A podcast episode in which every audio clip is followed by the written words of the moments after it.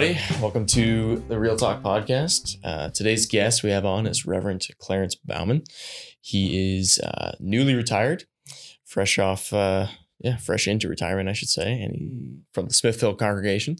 So we're very excited to have him here today. We're going to be talking about uh, the topic of what is the church. Now, you may be wondering, this is quite a broad topic and where are we going to go with this? But we do have a plan. we have a script. So Stick with us here. So we're going to try to keep this organized. It's yeah, we could go a million and one ways, but we're excited to have Reverend Bouwman here. And uh, I guess I'll just throw it over to you, Reverend Bouwman. Maybe explain to the folks who you are, where you're from, where you served, and then we'll get into what is the church. Yeah, thank you, uh, Lucas, uh, Tyler. It's good to be with you, and uh, I appreciate the uh, the opportunity to talk about something that's as important as the church. Um, as to who I am, well, uh, yeah, I've I, grew up in the area here, of course, and uh, went to the seminary in Hamilton, and uh, after that, uh, yeah, went around the globe uh, serving churches first in, in Chilliwack, then a couple in Australia, and then back to the Fraser Valley and uh, to to Smithville. Um, going around the globe certainly does make you see something more of the church gathering work of the Lord and give you a different um, insight into what's happening, um, mm. how He is busy with His work. Uh, yeah. Yes, so I served in Canada and I served in Australia, but in the process, I've also uh, traveled to other countries' uh, mission fields um, and seen how that works and participated in that. So, all in all, it's been quite the journey and an eye opening thing. And yeah, then you learn this, that, and the other about it. Good stuff. How's retirement being so far? How's retirement been? You know what? It's, it's, it's much too new in the in the game to to really answer that question. Uh, um, at this stage, I really haven't figured out what it means to be retired. Right. Oh, I think that's a common thing for a minister to say. Yeah. and maybe not just for ministers, but whatever the case might be. Yeah. Here I am. Wow. As you uh, ruminate about maybe what retirement is, we can uh, hopefully look at some of the insight you have on what the church is. And I guess I'm thinking, yeah, if we can, we can kind of jump into that. So you, this, the kind of the inspiration for this came uh, from a series of, of lectures you gave, um, post confession lectures. Right. This is going back. Yeah. What would you say? Eight, nine years? Yeah. Like between 12, 13, that area. Okay. And this was, yeah, talks given in, in Smithville. Yeah. And, mm-hmm. um, so we wanted to kind of come back to it, of course, in light of where we are now with the pandemic and whatnot what does it mean to yeah what is the church? What does it mean to go to church to gather and, and all that? So i guess maybe maybe just start us off yeah given your experience where you've been around the globe what is the church to you? All right let me let me just just just um, tell you some more about my own um, history in the whole thing. Sure. Um, i grew up the 60s the 70s um, southern ontario um, in a time when the whole matter of church was was was a big thing in terms of discussions, uh, and the reason it was a big thing in uh, in in, uh, in Clarion as well as synod decisions as well as uh, family discussions around our kitchen table and so on was um, this whole understanding of what church is was opening up um, as the churches came to realize that there's more to Christ's church gathering work in North America than we were used to. So let me just back up a second and put some context to that. Hmm. When the um, migrants first came uh, post uh, World War II to um, Canada, the intent was we are going to join an existing church. Absolutely we're confident the Lord gathers a Catholic church, so there's undoubtedly the Church of the Lord already in Canada. Um, so just to stay now with uh, circumstances in the area where I yep. pastored, so Niagara Peninsula, um, the first liberated migrants joined the Christian Reformed Church, um, St. Catharines or Hamilton. And uh, sought to be living members of those churches. And that includes, um, you know what, there's been discussions in Holland in the liberation of 1944 and so on, and what is church and uh, uh, what is baptism and what is the role of synod and all these various topics. And the intriguing and the very disappointing thing is that uh, once they raised these topics, they found there was no place left for them in the Christian Reformed Church. Um, Hmm. One of the brothers was an office bearer, was suspended um, within three weeks of raising the topic. Really? Um, there was no home, so now what do you do? Hmm. So they tried to join the Protestant Reformed Church in Hamilton. Okay. And same sort of scenario. Yes, they could be Protestant Reformed provided they stayed with the Protestant Reformed distinctives. Well, those distinctives clashed with the experiences they had in the time of the liberation back in the Netherlands. And so they said, you know what, that's not faithful to Scripture either. So now what do we do? And hence the formation of a new federation, um, the Canadian Reformed Churches. Then in the 60s, you get the awareness the migrants had to settle down and learn the language and what else is happening in North America and Yep. so on and so forth. Mhm. In the 60s, you get the awareness that, you know what, there's, there's also churches in the States, Presbyterian churches. Are they faithful? Hmm. Well, that became the big discussion. Um, and then in the mid in the mid 60s, um, um, that matter ended up on the synod table in relation to the Orthodox Presbyterian Church. But my point now is that in the Hmm. years that followed, the whole matter of church are there more churches of the Lord? Is the Lord working in Canada, North America, beyond the Canadian Reformed churches? Yeah. Um, we had to find our way in that. Hmm. Um, but the result is it became a big discussion point. Oh, interesting. And uh, yeah, look, in my own uh, growing up years, then this, this, the, these were formative discussions. Um, church, where you go to church, why you go to church, um, what do you need to hear in church? These were big questions. And uh, yeah, once I got to Australia, um, those questions were very much alive then too, if only because um, the Australian churches, when I got there in the uh, 80s, um, were busy with the same question that the Canadians were busy with in the 60s, finding out that perhaps there is more to the Lord's work in our country than we're aware of. But it does result in now I'm a minister, right? Yeah. Uh, you got a lot more study and got to answer some hard questions. And uh, the result is, yeah, I had to do a fair bit of thinking on the topic. Um, and that's what got me interested in it and in a position to do a series of lectures Yeah. Hmm. um, For a number of years ago. Then, so you asked me, so so so what is church? Um, let me answer that with, with with with saying emphatically that the church is not a club. Okay. Um, any organization um, across our society, um, it's people doing things together, like-minded people doing their like-minded thing um, Mm. together. Um, a club, Yeah. a church is a whole different ball of wax simply because we're talking here about the work of Jesus Christ. Once you think church, you can't think, first of all, people. You've got to think, first of all, Jesus Christ. Mm. Jesus Christ died on the cross to atone for sin, crucified, dead, buried, and actually rose from the dead.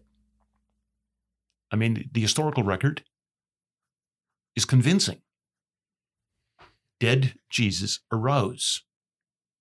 And equally, Mm. the historical record is convincing.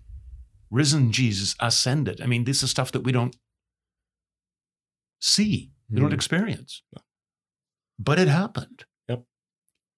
Ascended, exalted to become King of Kings and Lord of Lords. So, King of Canada, sovereign in today's world. Mm. And what's he doing in the world? In Ephesians 1, the apostle makes plain, he's gathering his church. It's all about the church, Yeah. the bride of Christ. That's what I say. When you talk church, don't talk people. Yeah. You got to talk first about Christ and uh, and who He is. But what it really means, too, guys, though, is that this is exciting stuff. What's this world here for? Mm. For the glory of Glory of God. God. Yeah. Yeah. How? Well, He wants to gather a people for Himself to share His glory, enjoy His glory Mm. and then to be involved in that, to be part of that, be it as a member of the church, be it as a preacher of the gospel, as an office bearer. It's such an incomprehensible privilege. hmm Um, yeah, and, and and and that's the stuff we've got to bear in mind. First of all, Hmm. uh, when we talk church, For sure. Yeah. So you mentioned that the church is the bride of Christ. I mean, the Bible has a lot of different ways to describe the relationship between Christ and his church. Um, yeah, maybe we can just outline a few of those so that we can just kind of frame, you know, what the church is um, as a body, and then you know how. I guess not so much how we fit into it as members, but just understand the the larger cosmic kind of um, relationship between Christ, who is gathering the church, and and the church, who will, you know, be a fulfilled, you know, entity at Yeah. the, in the end. yeah, there's a lot there. Um, let me just start with uh, and, and answer your question. You use the word body, and and I think that's a, that's a very apt. Well, it's a very biblical um, picture that the Lord uses to describe the church. Um, the body, we've all got one of those, um, and Christ is the head. Um, whatever makes particular members of the body function, hands, feet, whatever, right? Um, instructions come from the head. Um, well, Christ is the head. Um, but it's equally true that um, every member of my body, yeah, connected directly or perhaps indirectly to my head, is thereby also connected to each other. Um, the five friends on my hand um, are always doing things together. Yeah. But as they do things together, they need my eyes.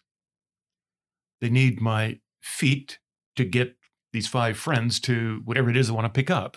Um, They're all intimately, every member of the body is intimately connected together. And so you get very much the, the picture of the, the vertical, if you will, um, the, the, the, the, the members' relation with Christ, Yeah. but equally relation together. The Mm. word body um, encompasses both of those concepts. Um, another element that the word body very much catches is the notion of togetherness.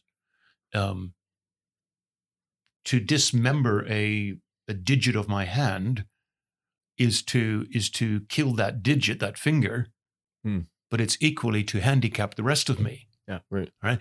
Um, so this notion of togetherness, uh, we're needing to see each other as a body, Yeah. belonging together, oneness, and hence be together. Um, another term that the scripture uses repeatedly to describe the church is a flock, Yeah. uh, where the, Mhm. the, the members are the sheep. Um, and the scriptures insist on right that um, sheep scattered are uh, are sheep vulnerable. Um, the sheep need to be together. They're they're a flock. Um, the scripture uses the the notion of a family, um, brethren. Um, Well, brothers spend time together, are, um, are interested in each other, um, understand each other, support each other. Um, the church is a family, and um, which gets me to the to the word um, church. The the term that's uh, um, translated repeatedly in the Bible as church. In the New Testament, in the Greek is ecclesia, and the Old Testament is kahal. Um, and both of those terms describe the notion of gathering, of, of assembly. Um, what's really interesting is that the um, Greeks in the days of the apostles um, were very familiar what an ecclesia was. Um, what was it? It was just a, a meeting of the citizens of town um, to conduct town business, Sure. official business of town. Yeah. Um, that's how it's used in Acts 19 as well. Um, in relation to that uh, riot in Ephesus. Hmm. But that's the same word, eh? the, the gathering of the citizens of town. That's the same word that the Really? Holy Spirit uses time and again in relation to uh, to the church. Hmm. And this is uh, Christ has uh, has uh, come to establish the kingdom of heaven on earth. The church is the gathering of the obedient citizens of the kingdom of heaven, and they gather to conduct official kingdom business Yep, right. specifically the king speaks the, the king issues his words of grace um, to the citizenry to the to, to the believers uh, to Mm. the the, uh, the the people of the church he uh, opens the word he preaches um, he listens to what they have to say um, prayer uh, Okay. and, and so on right um, So does, yeah, does the church have to be together to be the church then? um, I mean, we don't have to jump you do into see, all you, that. do, you, you do see these signs around the countryside these days, eh? The Yeah. church must Mm. gather. yeah. And of course, um, COVID has uh, given particular challenges to that. Um, but the answer is yes. The church must gather. Um, the only, and, and I think we have to, we, we, we need to keep insisting on that. Um, virtual church, um, worshiping together online, um, simply isn't the real thing. Yeah. Uh, which isn't to say there's no place for it.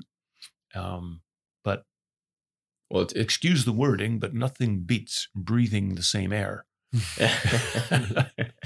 right? yeah. Just being together Yeah. and, uh, and and and listening to each other. Uh, I- I, I find it so striking that um, the scripture, when it talks about um, the church and the gathering, take Acts two, um, after the outpouring of the Holy Spirit, the saints are together. Um, but what are they doing? They're they're they're fellowshipping. What does that term catch?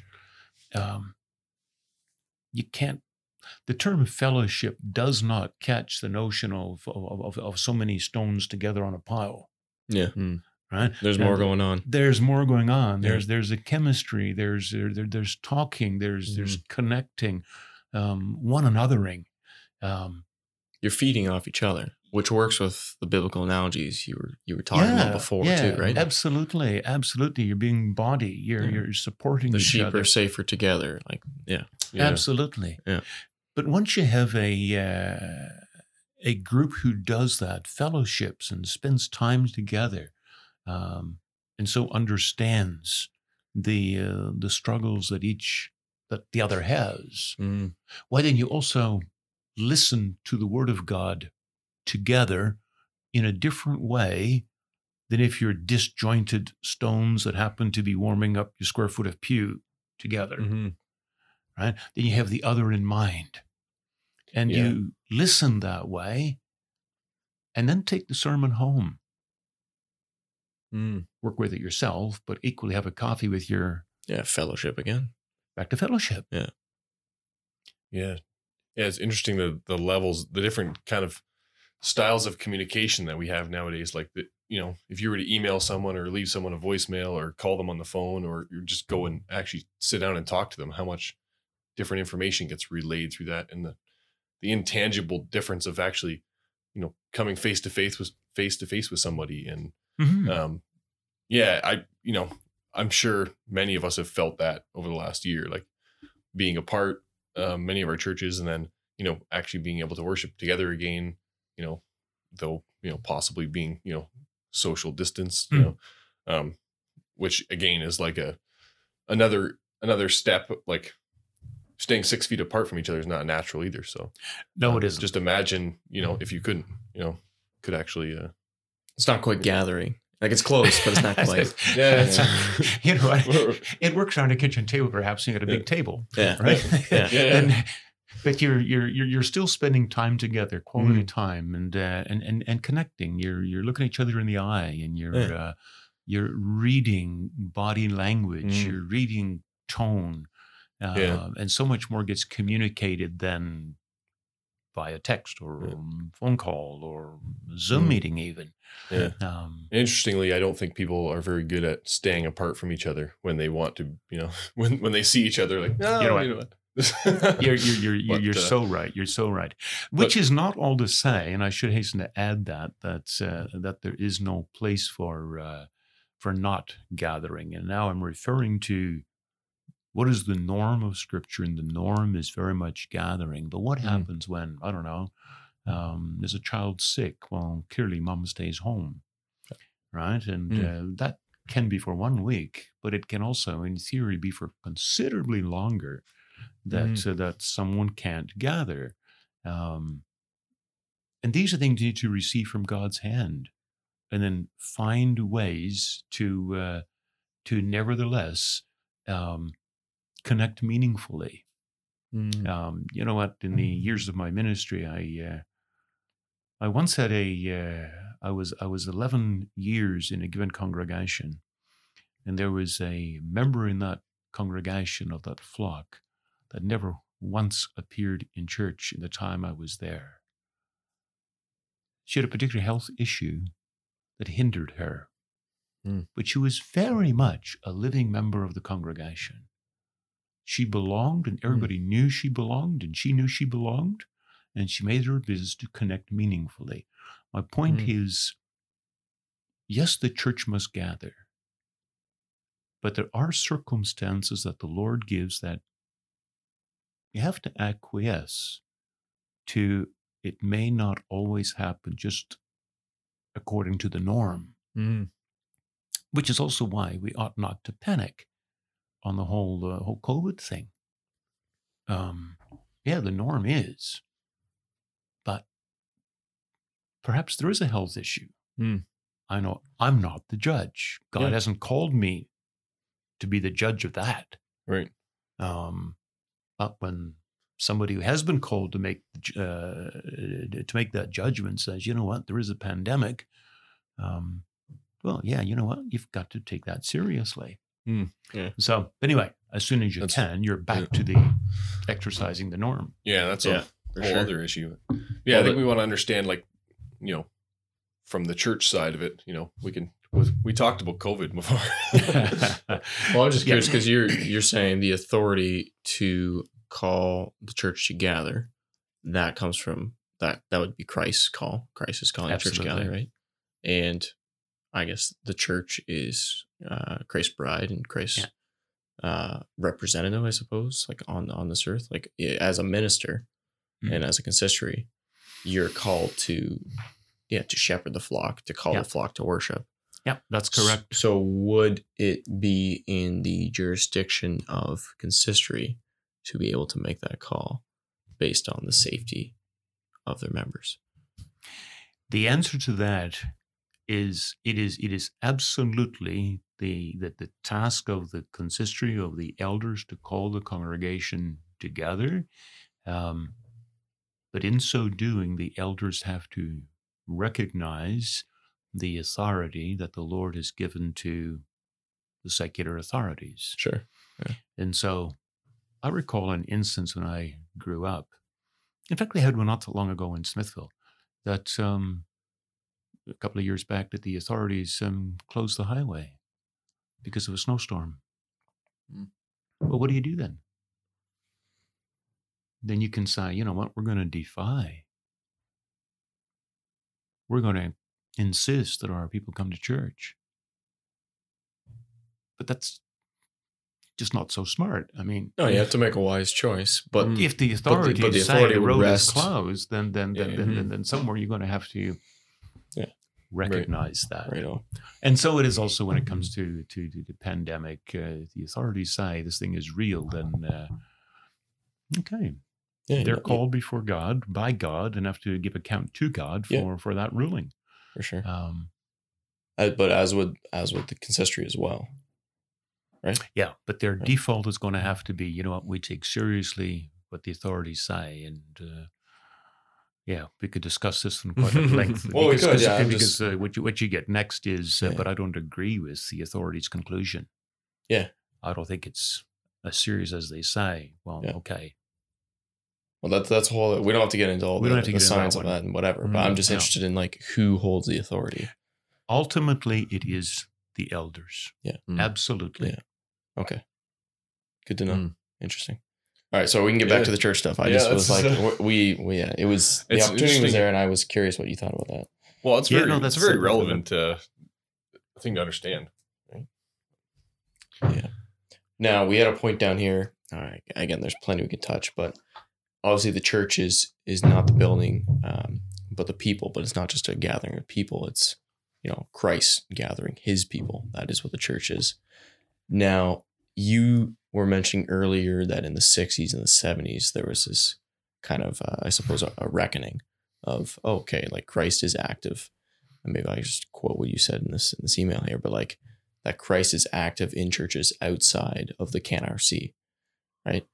Now, then you get into the whole discussion around true church and false church, and churches that are pure and less pure, which, if I am remembering correctly, is inside the true and the false paradigm. Yeah. Okay. Yeah. Yeah. yeah. So maybe you can walk walk our listeners through it. I mean, yeah, we have the listeners are kind of Mm. across the age spectrum, but certainly there's a, a fair amount of younger ones as well who are probably not familiar with the history in terms of yeah dealing with with the OPC, FRC, NRC, URC. You talked a lot about that, or at least a bit about that in the lectures. So are you able to kind of walk us through some of the history of that and how that relates to the true and the false and the pure and the less pure?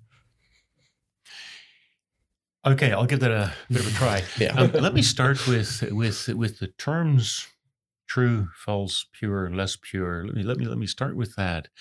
Um, I think it's accurate to say that the term true church ought not to exist. The church, by definition, should be true. Hmm. Take the notion of money. We don't talk about true money. We do talk about counterfeit money. Hmm. And that's because the term money, look, subconsciously we attach the notion of truthfulness to um, what's on the table there, that that that that ten dollar note. Hmm.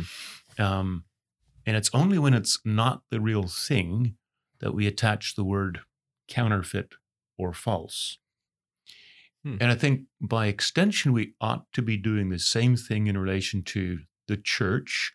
The Lord is gathering a church. Okay, we know what Hmm. that is the gathering of the people of God.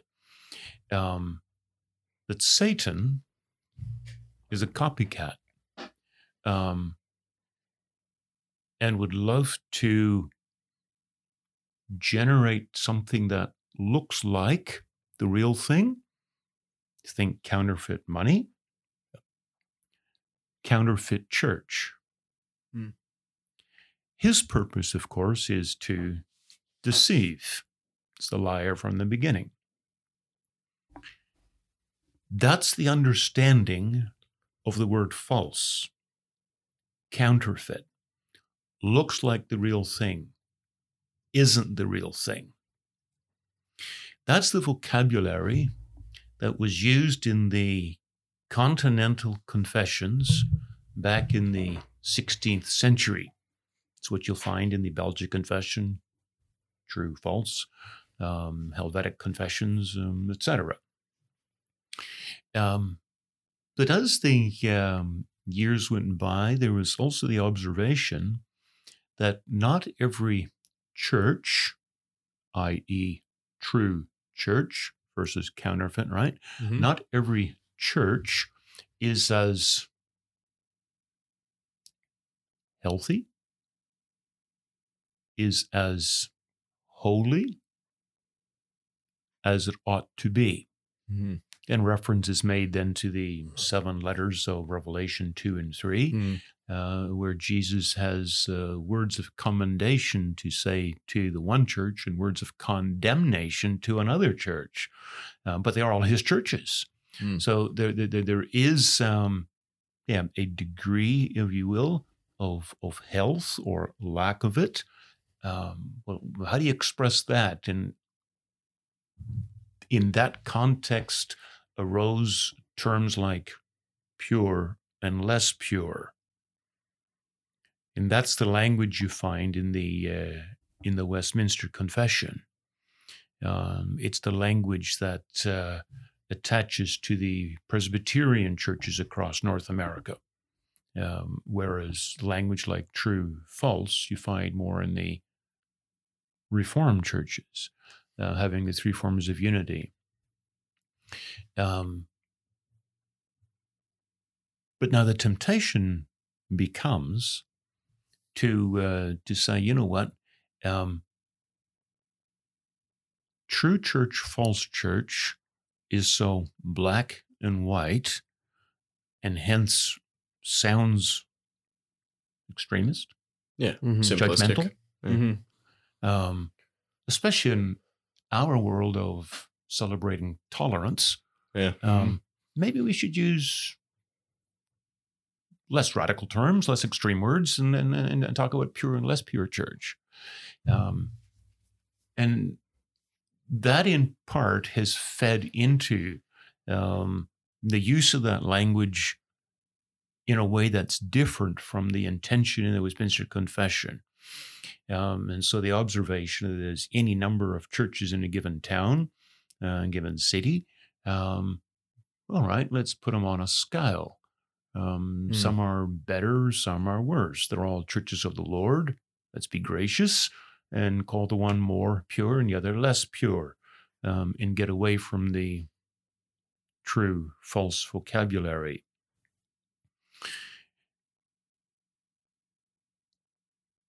As to whether that's a good thing, that's the kind of discussion that arose then when you get to talking about okay, so we're finding the OPC, we're finding the Reformed Church United States, we're finding the Presbyterian Church um, of America, the PCA, uh, the RPCNI, and so on. Um, and the temptation then is to attach, like I say, the grid of more or less pure to Mm. that. Um, but is that indeed the intent? And the the answer is no. That that that, simply was not the intent. Hmm. But it did generate plenty of discussion and finding a way in in terms of how to use this vocabulary. Right.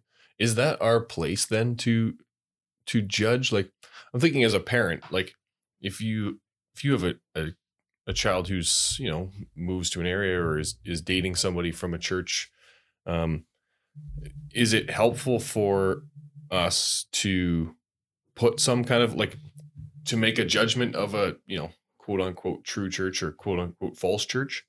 Um to you know say denominations or individual churches or um i mean obviously we can't speak to the members themselves um because you know there obviously are members in you know Canadian Reformed Church that you know will will not be saved and there are members of those churches who will be saved and we can't make those judgments but in terms of the actual churches themselves um how much should we be judging that and and or should we just be saying well you know judge for yourself kind of a And did they settle on some good terminology to use instead of the ones you were talking about?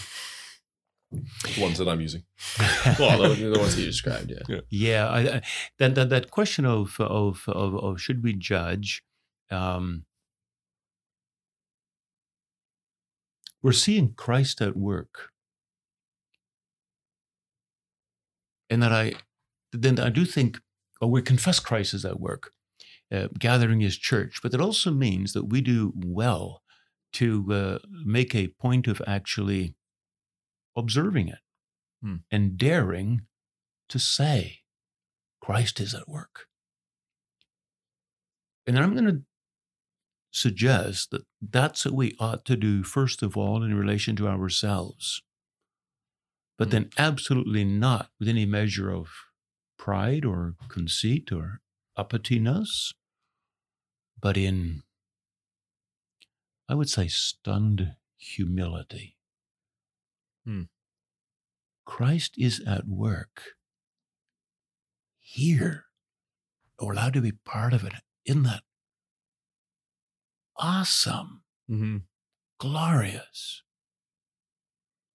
But the same Christ is gathering a Catholic Church in any land around the globe. Mm. But then I need to dare to see that. And recognize it for what it is and marvel. Um, how do you go about recognizing a particular church as his work? Yeah, he gathers one church, meaning whatever he gathers has one faith. Mm-hmm. He shed one blood to atone for many sins. In the process, develops one people, Mm. one church. And the preaching is always the same. There's one gospel, there's one Savior. Um, so I think to have our eyes open to see what He is doing, He's given marks to show where He's at work. Yeah, let's humbly, thankfully dare to do that. Let me add right away that our recognizing his work somewhere doesn't now suddenly make it his work, Mm. right? He has been busy. Yep, And right, we're yeah. seeing it. Yeah. And rejoicing. Mhm. And, and and you mentioned hey, uh, you're a parent, and um, yeah, where do your church, uh, your children want to go, and uh, yeah, and that does become, I think, part of the equation too. Let us together Mhm. um, see uh, where the Lord's at work, and that helps us as parents in directing our children to, yeah, do go there. right. No, no, no, don't go there. Right. Right. So how do- so maybe touch on the the term invisible church. I know you don't you're not a big fan um uh, of that particular word. Um and I I can't remember what the word that you described it as that would probably better fit that. Um I think it was an- unforeseeable or something? Yeah, or I'll get to that. Overseeable? or- Yeah, There we go. Um, Yeah, yeah. yeah, I yeah. I mean, I like that term. I'm I'm just curious about that invisible church concept because we know that well, the Westminster Confession has the word invisible in it. Right? Yeah. Um, just it ta- it it speaks to a Catholic church that is not is not you know readily you know yeah I mean visible in a, a spot in time or or a place, and Yeah. I think that there's a, there's a tendency to use that in a, in a way that we can say well we don't know who these people are and perhaps they are in this this church that you may say is a false church so how dare you say that's a false church um and Yeah. how much of the you know it's not like we have a number like you know if 10% of the members there are real christians it's still not a false church i mean The like city is saved. there's there's indicators of the church itself but then the membership is is something else so maybe Mhm. just speak to that term a little bit Yeah. So let me speak to the to the the, the concept of a, of, a, of an invisible church. The uh, the concept itself, like you say, um, Tyler, is, uh, is is is is mentioned in the Westminster Confession uh, amongst others, but it wants to describe the notion of the church as God sees it. Um, the difficulty with that is, and and and, and, the Church of God sees it then, and that would be the elect as they are scattered across the face of the earth, with uh, a number of elect in this flock, Mm-hmm. and somebody elect in that flock elsewhere. Um, and yeah, in that flock can be sheep, can also be goats, and and, and Mm. right, and, and and God sees the reality as it is in a way that we can't. Right, that that that's the idea that that's caught in the notion of an invisible church. Now, if you think that went through, though, there's a couple of things here, and the one is uh, for us people to try to get our heads around what we think God sees is actually Mhm. a tad presumptuous. true yeah And I think from that angle already, I'd be cautious of that vocabulary. Hmm. Perhaps more to the point, though, is um, the notion of, of, of, of the invisible church um, has become laden with Platonic philosophy. And that's the notion that um, it's understood that God sees the real church in his divine mind. Mm. Um, and on earth would be so many churches who are better or worse representations of the ideal in his mind. Mm. Um, this is Plato. Right. So it's like Um, a, it's come yeah. through the philosophy of Hegel and and, and, and Better and and- worse forms of. Exactly. Yeah, yeah. yeah. Exactly. Yeah. Um, yeah. By way of analogy, uh, um, and this is the one that that, that Plato kept on talking about. Uh, yeah, you take the the, the, the heavenly dog. Um, God has a concept, or there's a heavenly concept of what a real dog is, and every dog on earth is a better or worse representation of the real thing. Yeah. Um, and you take your pick as to what you think is the best Yeah. representation, Right. and that's the one that you buy. And uh, you take another one, and, and I get a third uh, preference Yeah. um, attach that to church, well, then you go to the church of your choice, uh, which you think is the best representation of the ideal, Hmm. right? And so every church becomes better or worse representations, and there's something very subjective about, well, what do I think? Where am I comfortable? So that misses the mark because it doesn't take into account that we have scripture to give us guidance of what is the better form. Yeah. Okay. Yeah. But also, Yeah. how do you?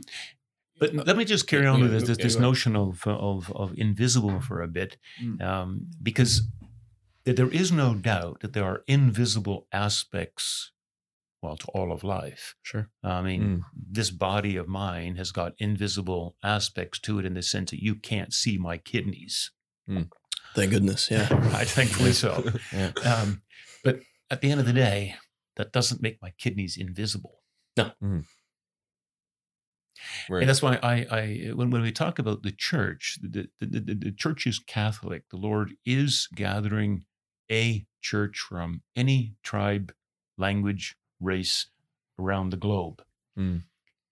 I can't oversee that. I can't see the whole thing for the very simple reason I'm finite.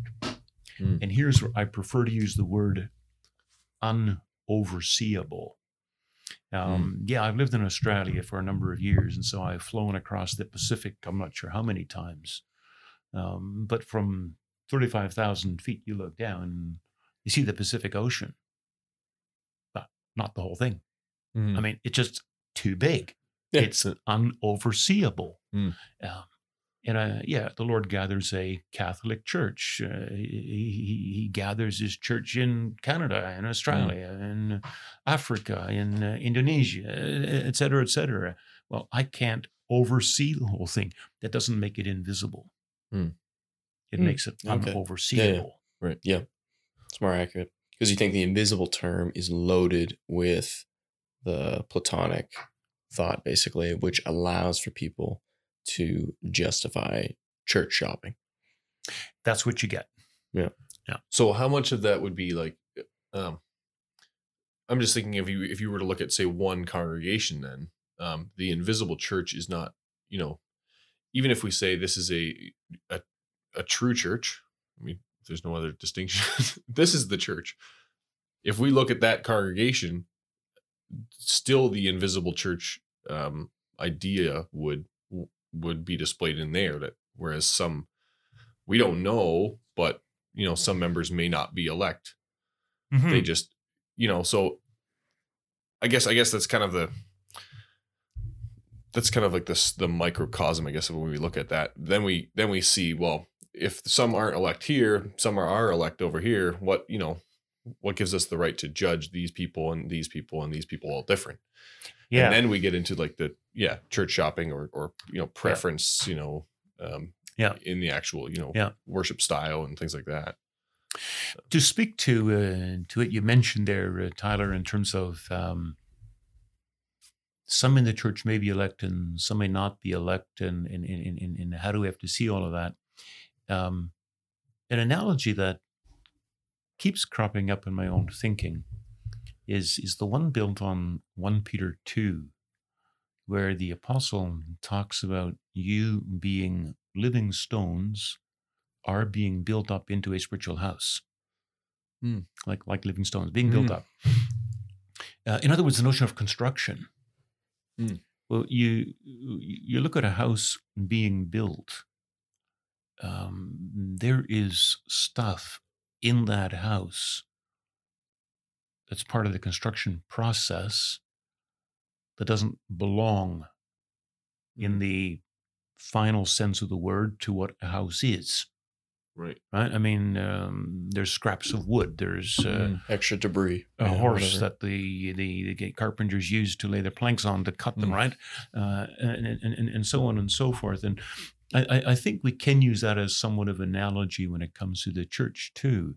Um, the church is a project, is Christ's project. Mm. It's not complete. That doesn't make it invisible. It makes it Mm. incomplete. It does mean that there's elements in the house, the church, that don't belong in the final sense. And by the time Christ comes back and the church is complete, those scraps of becomes obvious. lumber will be out the door, Mm-hmm. right? Um, but meanwhile, it's part and parcel of the of the process of of, of building. Um, I, as a um, curious neighbor, may walk through a house and say, "Well, that doesn't belong," and that Mm. does, but I might be quite wrong, Right. right? Um, hmm.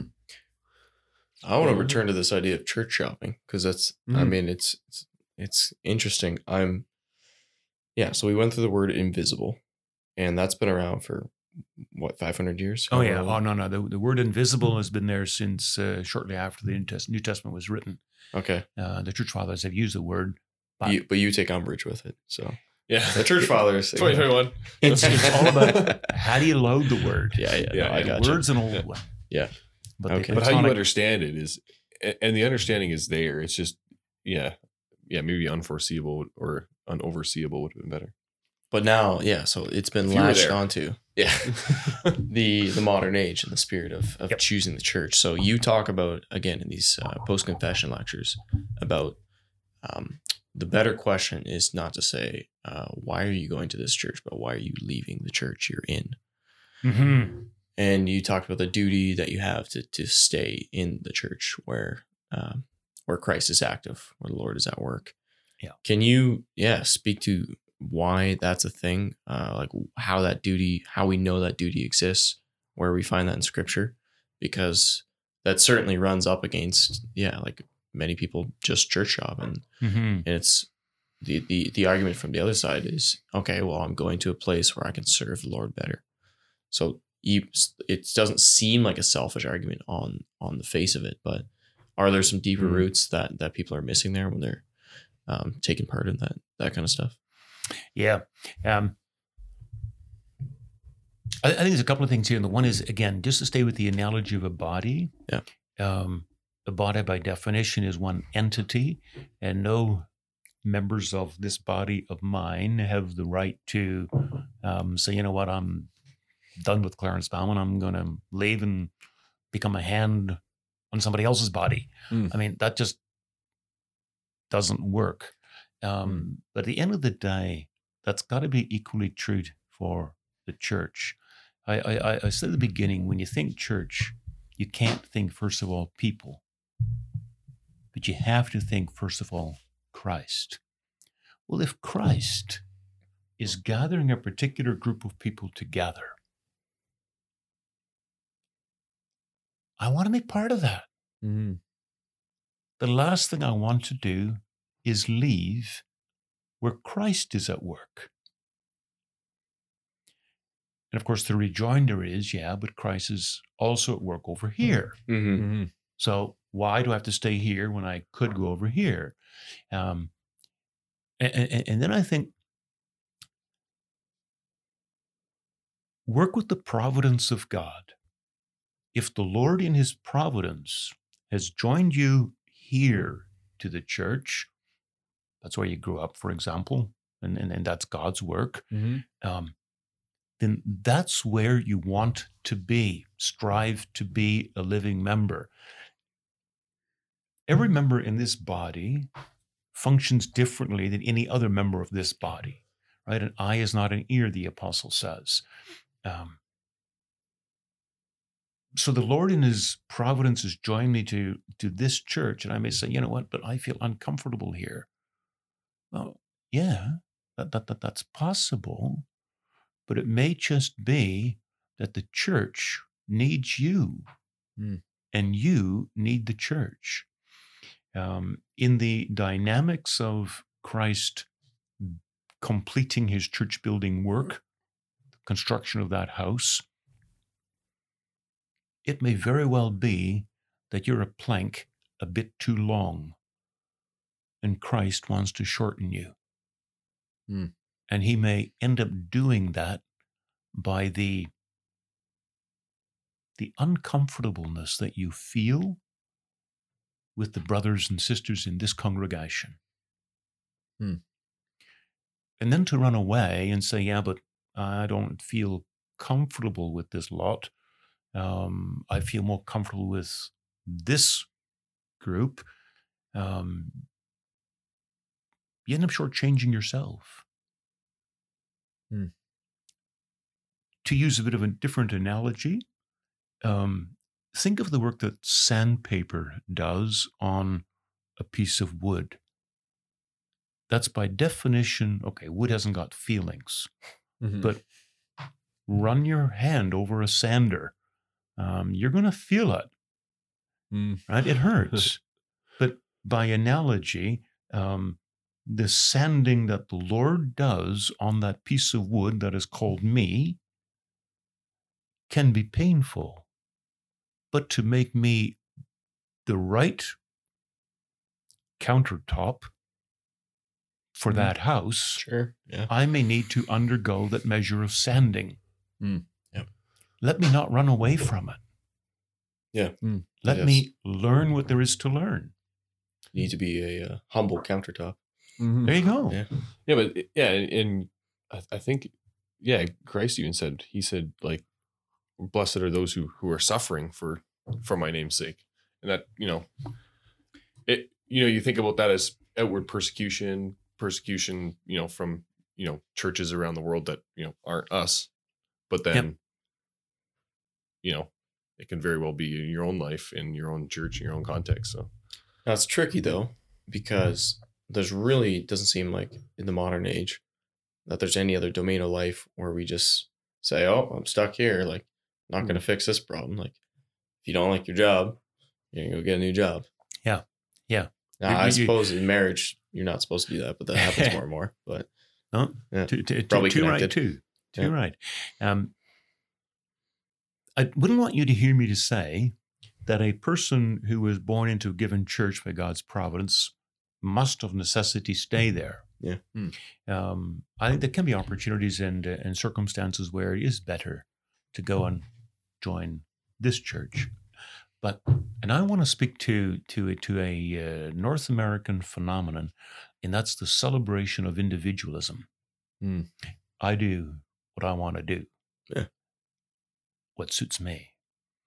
And that is such an unbiblical concept. Hmm. I am not here for me.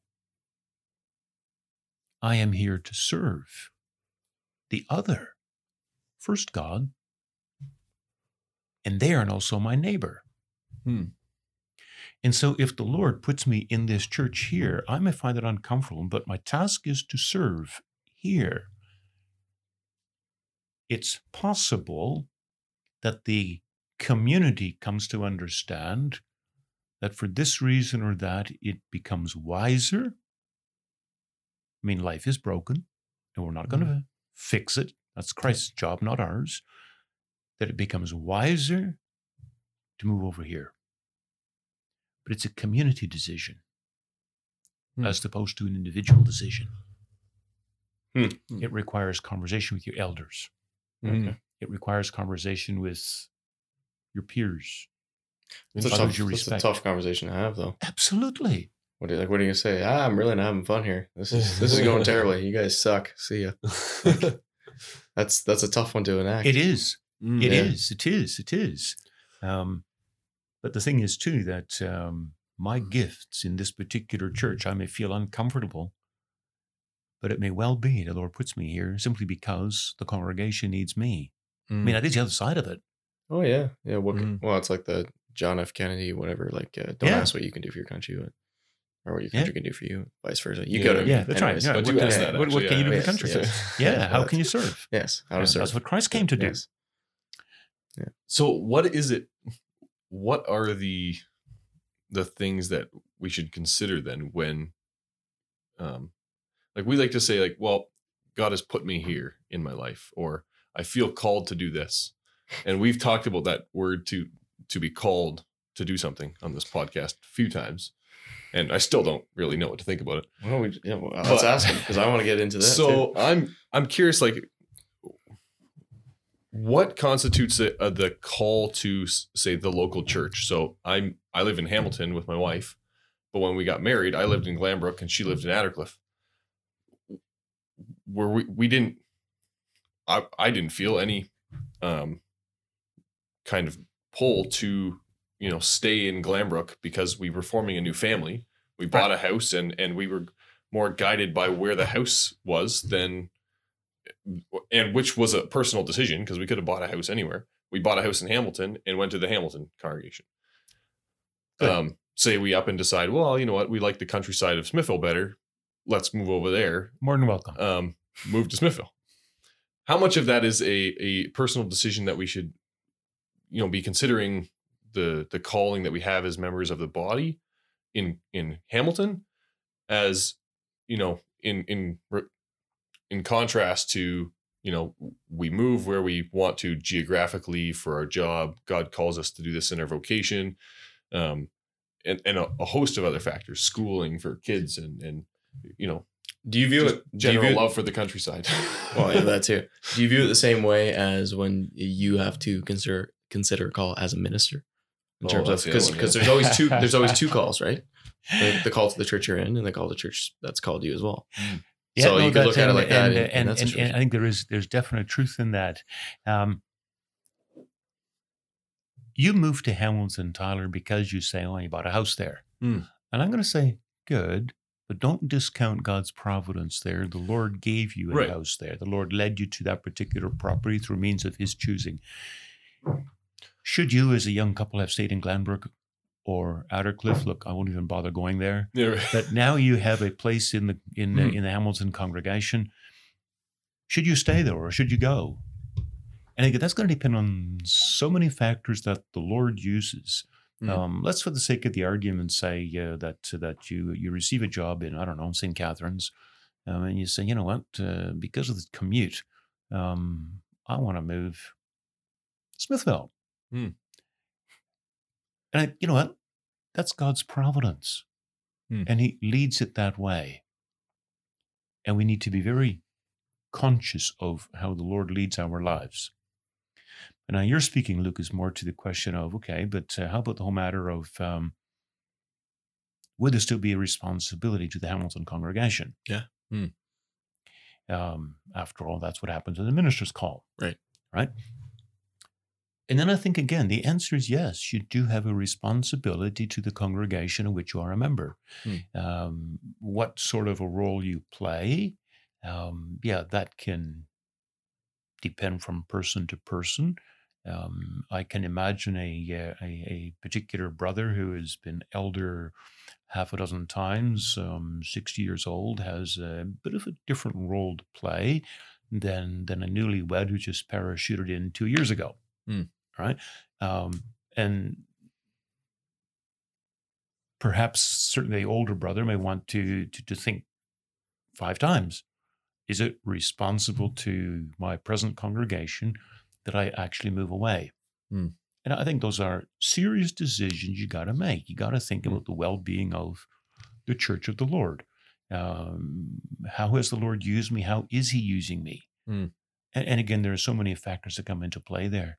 Uh, not only where does the Lord give you work, but um, it's also possible that uh, that um, somebody who has lived in a given congregation for X number of years is no longer effective in that congregation. That happens with ministers. Hmm. That equally happens with with elders and families and so on.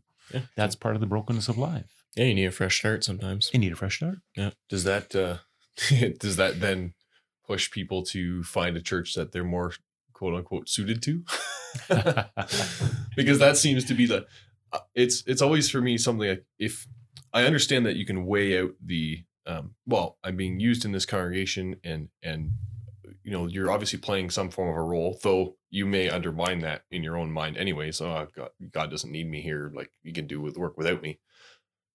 But you don't necessarily know the needs that you you may fulfill in the other congregation where a minister may go visit another congregation and and better understand m- maybe the needs that are present there to make a more educated decision i guess I- Yeah. you're not going to necessarily do that as a a car like just a regular lay person in the congregation you know I, I, I think that there's there's distinctly truth in that. However, somebody who has served X number of terms as an office bearer in, let's say, in Hamilton, has learned to have his finger on the pulse and will have a sense of what might the needs be in a neighboring congregation could I fit hmm. given the talents I have, the skills I have, does this place need me? right Or does that place need me? Right? And if you're conscientious in God's service, that, that's going to be a question you weigh up. Hmm. Uh, it's in principle not unlike a minister. Um, admittedly, like you say, Lucas, the minister is going to make a visit and get himself full bottle on the Yeah. inside scoop, um, and rightly so. But a conscientious Hmm. godly man is going to develop some sense of where could I serve. Yeah, that's a, that's a good way to look at it. It's it's difficult to know what the the calling is. This is the one thing that you probably will never parse out. But knowing what a what a calling is for a minister, it's very easy. It's you know, well, here's a calling. Um, the church receives a letter, and and you can it- very easily say that that is a, a calling from God from a from a congregation, and whether um, that you know he comes to move there is is a different story. I don't know exactly how that conversation goes. Mind but- you, I did. I think I saw something. I think it was the Clarion, at least, um, talking about how they're posting ads for ministers now. Mhm. And uh, I don't know if there was controversy around it, but it was an explainer article saying, "Look, like this is it's a bit of a new thing, but here's why it's it's okay, but it's just a different approach." So it might not even be the traditional like, "Hey, uh, Reverend Bouwman, we'd like to call you to this church," sort of thing. Was it like a like It's a like- teacher like so a then it- principal ad? Like Yeah, like that sort of thing. Like Oh, this X church is in need of a minister, whatever. yeah, you learn something new every day. I didn't interesting. that. I was, uh, I, I, I did see that uh, that that Clarion. It Yeah. appeared- yeah, it was in my mailbox yesterday, Yeah. but not had a chance to read it yet. But um, I don't mind to share with you that uh, I was in conversation with somebody else just yesterday, in fact, uh, on this matter of uh, of call, and um, I ended up saying to the man, "You know what? Yeah, Smithville called me um, ten years ago, and we accepted that call, but." God's call was a long time in coming. And the Lord used various circumstances in my own family to nudge me to Hmm. Smithville. Not the least of which was that, that, that, that one of our daughters was engaged and Sure. going to get married and live in Dunnville. Hmm. Well, that's a long ways from Yarrow. Yeah. Um, and our son said, you know what, I'm going to University of Guelph. Hmm. So now we've got two kids in Ontario. Right. And- But the point is that the Lord Is working through that. is is is what makes a call a call. It's an awful lot more than just getting that phone call and say, "Listen, uh, Mm. Smithville called you." Yeah. Um, there's the, the, the God was busy in this for a long time already. Yeah. It's not And- like this mysterious thing. It's fully. not no. It's No. Yeah. There was this good book. Mm. Uh, the guy's name is Kevin DeYoung. It's called Just Do Something, Mhm. and he talks all about this. It's like it's a very short, small book, but like it's it's not this mystery. It's just look at the facts in your life, pray about it, and there's usually a fairly obvious path. That's Yeah. a very Dutch attitude. I It like is a very that. he is a Dutch It's- guy, but yeah, yeah, which is interesting. Yeah, I I wonder how that is, you know, in different congregations or different denominations. That seems like a very uh, Dutch thing. Just go about your life and, and God will lead you. And not everybody has the, it's less of a feely kind of approach to something, but which is, you know, it's more my style, but I mean, I don't, it is interesting you put it that way. Um, I would I would absolutely add to to to the to the mix. Funny word. Hey, hey, you're hip. That's cool. prayer. Mhm. That you're ever before the face of God, Lord. What do you want of me? Mhm. Um, and that's true for all of life. Mhm. And he will Um, lead you. The Lord is gathering His church, and yeah, getting a call to a congregation is part of that. But so is moving house. Um, that is part of it. The Lord is moving you to a new location in order to be a blessing there. That's the Yeah. intent. Um, but yeah, then prayer, Lord, Mm. show me where do you want me. Mm. It's not about me. Yeah, Yeah, for sure. So really, it's it's ironic as we talk about individualism, but it's gonna come down to an individual choice based on what you see happening in your life and in your church, where you're gonna go to church. Or am I incorrect in yeah, no. I I appreciate that. Um, prayer is so very, very important. Yeah. But it doesn't discount the need to connect and talk. We mentioned before Right. Yeah. um, a body, Mm. fellowship. You spend time together. Mhm. It includes, um, look, I've, buddy, I've got this opportunity. Uh, boss wants to move me to, I don't know, St. Catharines. Now, what do I do? Um, Yeah, should I or yeah. shouldn't I? What are the Mhm. arguments pro and con? Um, help me think this through. Mhm. Dialogue. Really. Dialogue. Yeah. Yeah. Oh, it's Well, what, if it's what want- we're doing here. We're thinking Yeah. through what is Well, the church right. and, and whatnot, right? That's, Yeah. That's the way to do it. All right. So you want to move on from that? I got, uh, Yeah, go nuts. Yeah. I got the best segue. No, I'm just. No, you don't. Well, so we were talking about so all this talk about being called and and being part of a congregation or moving to another congregation assumes that you're we've done our research on the what is a faithful congregation and and moving into a faithful congregation.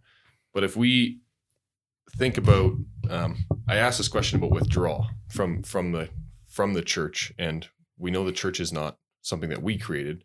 It's something that God is that Jesus is gathering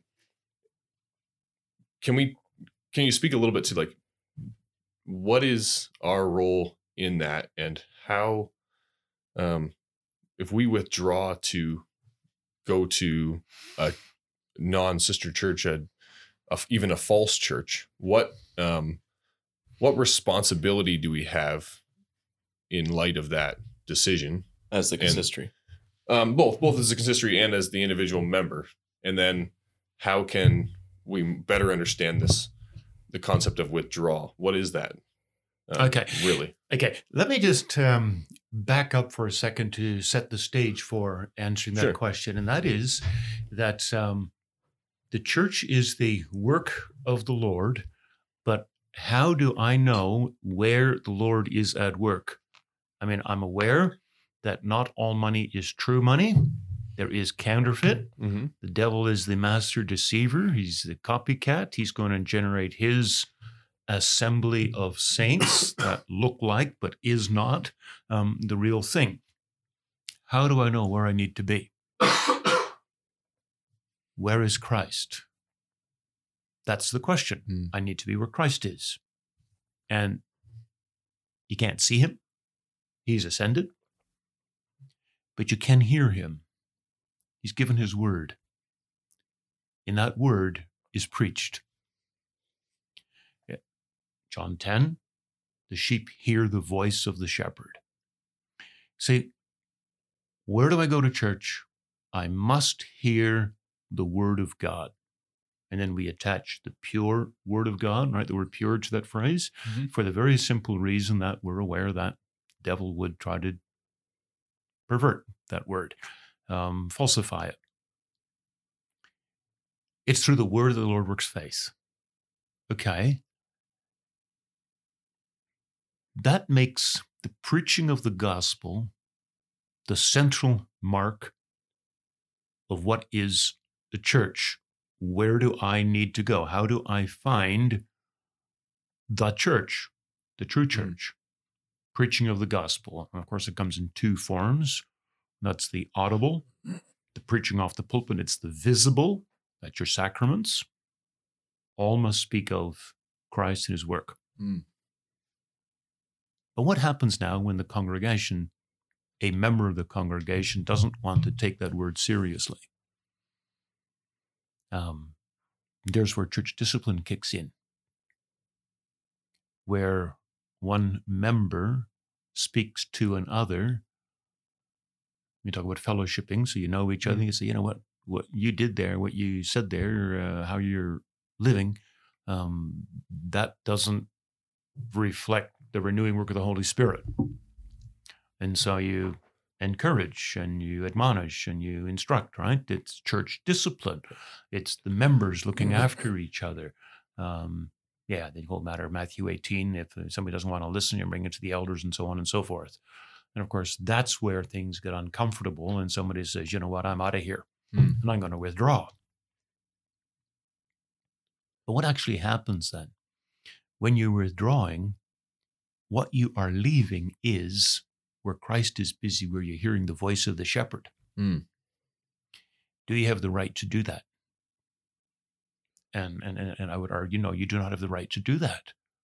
If somebody pulls you, uh, taps you on the shoulder and saying, listen, now, mm, what you're doing, the way you're living, um, isn't the way God isn't in step with God's revelation. Um, you better take that seriously. Mhm. After all, um, who are you to argue against God's norms? Mhm. Um, and okay, there's a whole discussion you can have there. Yeah, but I think I am within Scripture. Well, okay, discuss that then.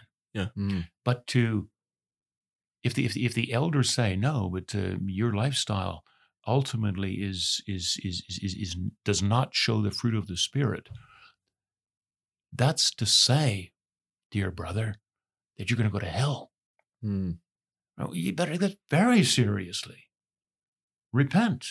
Mhm. And even not wanting to repent, of course, then well, excommunication follows. Right. Whole point of excommunication is you think you're going to heaven, but you're not. Mhm. You've got to take it seriously. But what is withdrawal? At the end of the day, you're cutting yourself off. It's self excommunication. Hmm. So You don't have the right to do that. hmm So do we we do treat these different in our church. In the King Reformed Church, we treat excommunication. There's a lengthy process for it, um, with clear steps, and and we have um, it's it's a gracious um, experience because it it helps to admonish and then and then slowly to you know hopefully bring someone back, and and and that I guess it's been designed to to do exactly that. Um, but with a withdrawal, it can be so sudden, and I find that we treat it with a little bit more of a um, kind of a passing glance at it, like not so much. There aren't steps. There's no steps to a withdrawal. It's just a withdrawal, and often it- can be, you know, maybe in within the the discipline, within those steps of excommunication, the the person will withdraw because the, it's just, I guess, it's an uncomfortable situation um, and to be reached out to by all, all your brothers and sisters in the churches, you know. Not, Yep. Um, the where I struggle with it is is is it something that you say that the person is self excommunicating themselves or excommunicating themselves basically? Should then the leadership of the church then follow through with an excommunication of that individual because the the keys of the kingdom of heaven were given to the the leaders of Christ Church? um, should then they, you know, lock the gates of the kingdom from that person, um, who in effect did that to themselves. Hmm. Um, Yeah. Um, I mean, it's it's obviously a difficult conversation. Yeah, no, it, just- it, it, it is a whole, it, it, it is a difficult thing. Um, and elders, uh, I can testify to that from uh, being years around the consistory, but elders very much struggle with this um, and struggle emotionally. oh, We're yeah, talking about so. a brother, Mhm. a sister. Um, it's hard. You mentioned the um, the form for excommunication, and there's various steps involved. Mhm. um, and somewhere along the line, the congregation gets involved and so on. Um, on the matter of, of uh, withdrawal, what we have done in, I'm going to say the majority of the churches where I've served, is um, if someone told the consistory, I'm withdrawing, what we did was tell the congregation, Brother so and so has advised the consistory of his intent to withdraw. Mm. We cannot acquiesce without involving the congregation. Brothers, sisters, to the degree you have a relationship with this person, please go and visit and talk and try to bring about a change of heart. Hmm.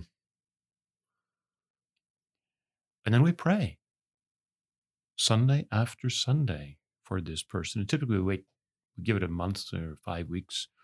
And if there is no um, change of heart, no indication from anybody in the congregation that there's a change, yeah, then we say, you know what, we, we acquiesce and we advise Mm. the congregation that we, okay, we have no choice but to. Um, this is the harsh reality. This person has broken with the church, Mm. Where, where, where, Christ is busy, has withdrawn. Should the church, you say, turn around now and um, excommunicate, make a statement? Um, again, what we have done is advise the congregation that withdrawal boils down to Right. self excommunication. Hmm. Um, it would not be of any advantage, in my judgment, for the church now still to read the form of excommunication. No, uh, and that is designed for the admonishment, not for the. Um, it's not so much a formalization of the keys being, you know, or the keys of the kingdom being exercised. Mhm. But it, I guess, if if we view it that way, then the final um, announcement of the withdraw is that. Um, I mean, there's passages like you know treat the you know the brother who leaves as an outsider you know that's it- it's just these these these harsh kind of um we want to be gracious all the time but it's it's there is something very serious to that to that situation. Um the reason Absolutely. yeah, part of the reason why I ask is is it is it's a serious case, but then there's also the case where somebody will will withdraw their membership because we've talked about this to go to what is it the FRC Yeah. the Free Reform Church. Um, we don't have sister church relationships or or an ecclesiastical relationship with the church, though you would. I'm guessing not everyone would say, you know, well, that's not a false church, but that's, you know, there are many true believers there, Yeah. and for someone to leave, they can't take their attestation with them like we would expect.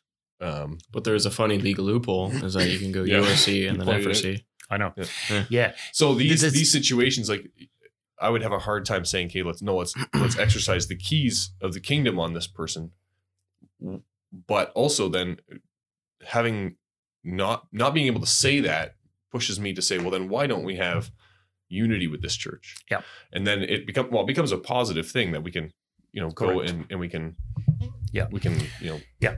try to find I- unity. I, I, I do think this question of leaving, we need to, when we talk about withdrawing or leaving, um, we need to look first of all at what are they leaving from, Hmm. and not where are they leaving to. Right. If Christ is busy here, I've got a job here. Hmm. I must not just pick up and go willy nilly or because I feel like it, or and we've covered this already. And now you talk about the free reformed as a place where you go to, um, and and it's a fact. I, I I would certainly feel different about mm, Brother Billy going to the free reformed church than Brother Billy. I don't know going to the United Church or The mosque. living- the mosque. Yeah, Sure, yeah. right? Yeah. I mean that that that's fact. Um, and but but as it is, we we we have no ecclesiastical fellowship with the free reform. You say there's a, there's a uh, Legal- via via route Yeah, in, and that, that, that is true. Um, but it's equally true that that our churches, uh, and I'm grateful for this, um, have warmed up relationship. I said that wrong. Relationships between the Canadian Reformed and the Free Reformed have warmed up. Yep. Mm. Um, as with the Heritage Reformed, um, to say, of course, nothing with United Reformed in in the last number of years, and I'm thankful for that Mhm. development. Mhm. Um, the Lord is certainly at work also there, and we need to know that with deep gratitude. And uh, another thing I, I, I want to hook on to, uh, Tyler, is the comment that you made. Uh, there's there, there's so many believers in that church. It must make it a good church. Hmm. Um,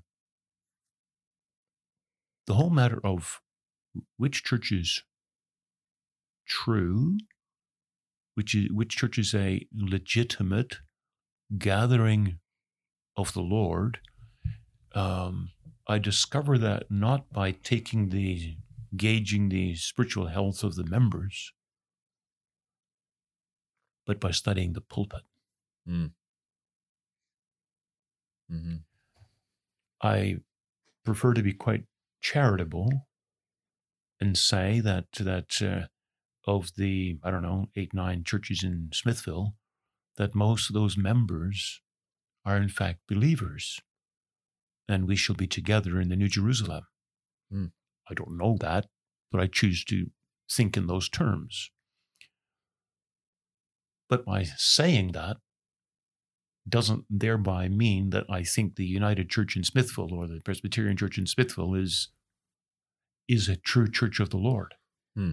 I happen to know differently uh, when it comes to what is preached off those pulpits. Mm. How is how are the sacraments um, maintained? How is Right. church discipline maintained, and, and so on. I wanted to get back to the uh, withdrawal. Do you think we've lost some of that uh, seriousness of it in terms of because you were mentioning, I think this might have been off the podcast previously before we started, but sometimes it seems as if you know, okay, brother so and so is going off to this church, and uh, well, well, we we wish him well. Like, we don't want to say much more.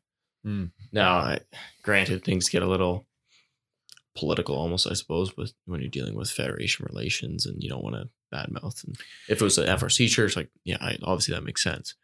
But you, do you think, especially, you know, we were talking earlier about this age of expressive individualism and not wanting to cast judgment and not wanting to be too harsh. Do you think we've lost some of the edge of that, some of the seriousness in withdrawal? I um, the honest answer is yes. The honest answer is yes. I uh, with that answer, I do not want to um, um, pass judgment on Mm. um, my brothers and brothers on the pulpits across the federation. That's not my calling to do. Um, every circumstance will have its own nuance. Yeah, sure. I, I, I- I accept that. Um, but yes, I think big picture, we have come to downplay something of the seriousness of church discipline, of excommunication, of withdrawal. Um, somewhere we've given more room for subjectivism on that topic than used to be the case. And I do regret that. Yeah, it's a it's a cultural thing that seems to be pushing into the church. But yeah, I mean, it's good that we talk about this stuff because it, it is a mark of the true church. And if we, you know, if we don't continue with the discipline and understanding what, it's not so much the discipline portion of it, but understanding what that is in, you know, in context of like what is the church and why why is it so serious that we take, you know, these steps and why is it so serious that we admonish each other, um, even continually, like Mhm. you know, as we as we meet together um yeah then we're going to lose something and and you know eventually that's going to be the mark of the church so you know But having said that, I would say uh, just identifying that uh, that development um, is itself a very good thing, simply because that lays the onus on. Okay, let's let's pull up our sock on it. Yeah, let's talk Hmm. about it. Yeah. Yeah. Uh, let's talk about it. Yeah. yeah. Do you think, I guess, yeah, you've been around many consistory tables over the years. How does this work? And of course, each situation is going to be different. But in general, what sort of advice or um, yeah, how how would elders and ministers go about talking to someone who, by all intents and purposes, seems to be engaging in what could only be described as church shopping? How do you approach a situation like that? Like, I mean, it's no secret we've seen lots of that in in Yeah. the Niagara Yeah. Peninsula and Hamilton. Yep. And you know what? With uh, with um,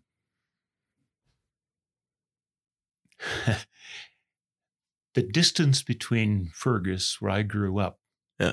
and the um, Hamilton Burlington area um, has not changed over the years. I mean, it's still X number of miles. Yep. But the roads are so much better, and the cars are so much better. It's very very easy for kids to go from here to there to anywhere. And you see a church you like, well, that's where you're going to go. That's where your friends are. It's it's it's so easy to do. Um, on top of that, cell phones, uh, you can connect with your buddies that fast. Oh, we're going to be there. Okay, I'll be there. Um, in other words, we're talking about a, in that sense, a rather, well, there's a new element to the problem that wasn't there years ago. Um, I regret the development. I, I, I, I, I- do not think it is uh, a healthy development. Um, I totally understand that young people want to uh, get out and about and see what's going on. But if Christ has given me a task in a given church, that's where he's joined me to, and he says, You're a member of the body here. Then it becomes my obligation to be a living member here, Hmm. as opposed to running around all over the place. Sure, yeah. Mm-hmm. I was talking to somebody um, the other day who mentions, um, you know what, I, uh, I've got some good friends, and I hang out with them. And I say, good. What happens on Sunday? I hang out with my good friends. We have some really good talks, and we really hold each other accountable in God's service. And I say, I'm glad to hear that. And I'm back to the five friends on my hand. They spent a lot of time together. Most of the things that any one of these friends does, he does with the other four. That's the nature of a hand.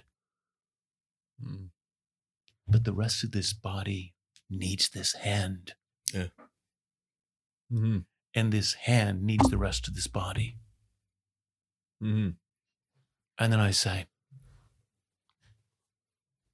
just hang out with your friends? Or the five of you going this week at that church, next week at that church, next week at that church? Look, that's all great and good that you scratch somebody else's itch. But you're first of all part of this body. Mm-hmm. and this body needs the hand to stay alive. I mean, it's this that grabs the spoon that feeds the mouth that Yeah, yeah. Puts all revitalizes the whole body. Mm-hmm. Yeah. Um, no, the whole matter, the whole idea of uh, of church shopping, it isn't a healthy one. And then I can. You want to say something? Well, I just came with this theory actually. Listen to you say that. So it's probably a combination of connectivity, people not getting married as early as they used to. So you have a higher degree of single young adults. And when you're a single young adult, it's probably harder to feel like you're, for whatever reason, it's probably harder to feel like you're welcome in a church because so much of the church functions as families do this, couples do this, blah, blah, blah, blah, blah and you're just a lot more transient as you know a single person as well and i had a third reason and i forget it now but those are my two theories i'm just working on right now And, and, and I dare say that there are a number of reasons that, that, that play into this as to why this happens. Um, and it's certainly important to uh, to understand those reasons and address them. But at the end of the day, you can explain all kinds of reasons why these five friends do their thing together. Yeah. At the end of the day, these five need the body and the body need the five. Yeah, no, mm. I understand that. I understand what the right thing is, but then how do we help that along? Like, I, I suppose from both. Okay, so here's the situation. The third point, by the way, was the uh, expressive individualism and just the the you know the mm. Yeah. mantra of the age. Yeah. So how can the church, knowing you know this brilliant theory I just came up with right now, Yeah. which could, could very well be wrong. It's quite just a theory, but knowing some of these facts on the ground, how can we help these young people who are engaging in church shopping to find home and settle down? And like the responsibility goes two ways. Like it's on the young people, but it's also on you know the older folks and the, the home Yeah. church as well to be like welcome arms like Mm. come in we have tasks for you we have jobs Yes. Yeah. Yes. Clearly, more than having a program where they can be, come at seven on a Tuesday and be part of our church. Yeah, like there's got to be Like, better ways to do that. Yeah. Well, that's something. and, and I think like it's like in, in in in in so many things in church life and for, for really all of life, um, talking heads can develop programs that at the end of the day function as band-aids. I don't discount this place for that. Hmm. I also don't think that um, programs are Save. the Yeah, yeah. answer. Um, at the end of the day, with all respect, it's a question of faith. If this is how Christ is pleased to operate, I want to work along with Christ, Mm-hmm. which means that I'm going to lean into being a living member of the body where Christ has joined me to. Um, maybe Yeah. the Mhm. best friends are elsewhere. Yeah, that may be true. I'll go and see them, but Might when be, the body needs me, I will be there. Mm-hmm. and it might be a bit of sandpaper for a while. So yeah, Yeah. let's bring the countertop back into all of this. yeah. Well, I think we're pretty much out of time, but uh, Yeah. yeah. Anything else that we missed that was part of this? Uh, should have been part of this conversation. Hoya Manicki, you think? There's more to talk about. I, I think that um, there is probably another element that's that, that that's worth bringing up, and and and that is, um, I started with mentioning some of the developments in the 50s and 60s and beyond, um, and we're now that many years later. Where's Christ's church gathering work going? Hmm. Um, and of course, that's a very difficult one to uh, to to nail down, simply because we do not know Christ's mind.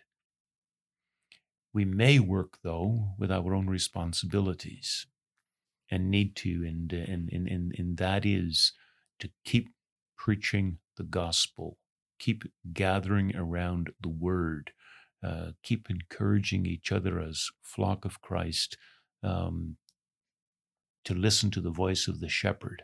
Mm-hmm. Um, Christ is coming back. He ascended. He is coming back. And when he comes back, that church that today is an incomplete house will be a complete house and glorious at that. Read Revelation 21 22. Um, the bride of Christ, perfectly, beautifully adorned. Um, what's to happen between now and then in the space that God still gives? However many years that might be, I don't know. But I do think continue to function as a living church. Um, will the Canadian Reformed churches exist in Canada in 10 years' time, 20 years' time, 30 years' time in the form that we know it today? I don't know. Will it even exist as an entity, or will the Canadian Reformed have merged with the URC and the Free Reformed uh, and, and, and perhaps some other? I do not know. And I don't think I need to know those things. Mhm. I do need to know the Lord has been pleased to give us a incredibly privileged task to work along with Him. He's given us a rich heritage. Mhm. Canadian Reformed comes with a history, a heritage, and Mhm. we're wanting to hold on to that. But I think it's imperative um, that we keep working with Christ Jesus. Mhm. Um, I'm at, yeah, finished my ministry. That's true, the active ministry. Um, but I love to remain involved in seeing how this keeps on unfolding. I find it an exciting venture. Mhm. Um, and in that regard, I want to say to you and to so many more, it's an exciting time to be alive. Mhm. Always is. is. But if Christ is king and Christ is gathering his church, why is today not exciting? Yep. Get after it. Yeah. Absolutely. Yeah. All right. Well, can't say much Yeah. better than that. No, for That's, sure. that's been real talk, folks. Thanks for uh thanks for coming on. This is an important conversation. So It's been my pleasure. yeah. All right. Bless you and your continued task. Thank you. All right. Thanks. Till next time, folks. Bye. Take care.